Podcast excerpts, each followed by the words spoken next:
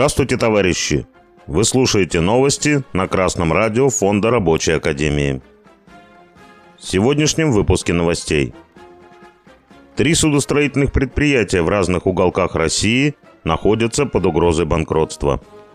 Рыболовецкие суда не ремонтируются из-за санкций.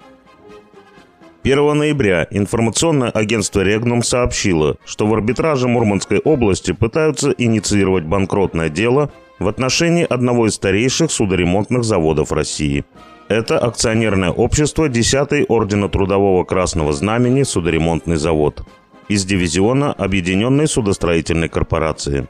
Завод является градообразующим предприятием города Полярного – Заявление поступило 26 октября 2022 года от компании «Крондекс» из Москвы, заявившей долг в размере более 2 миллионов рублей.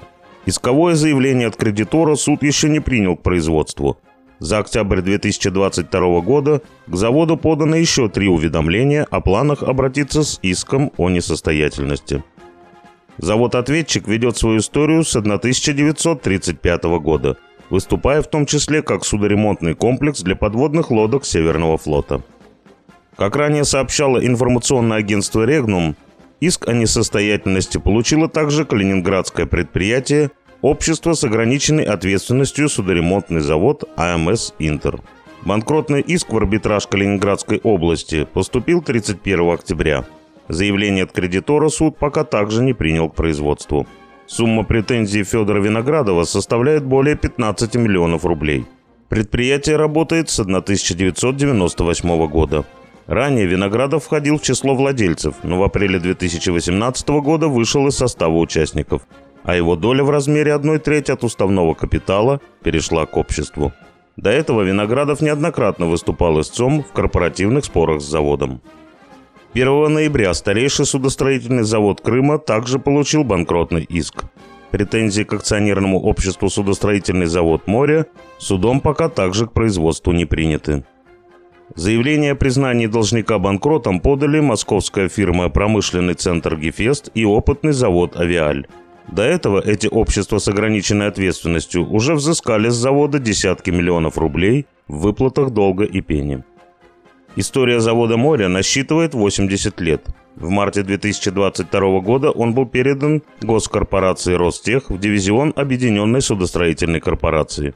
Он построил свыше тысячи кораблей различного назначения, около 6 тысяч спасательных шлюпок и других конструкций. Продукция завода поставлялась в более чем 25 стран мира. Вот уж поистине, от Москвы до самых до окраин, с южных гор до северных морей – идет целенаправленное уничтожение судостроительной промышленности России. Три банкротных иска к судостроительным и судоремонтным предприятиям за два дня. Это выдающееся антидостижение буржуазного строя. С пролетарской точки зрения это называется бесхозяйственность.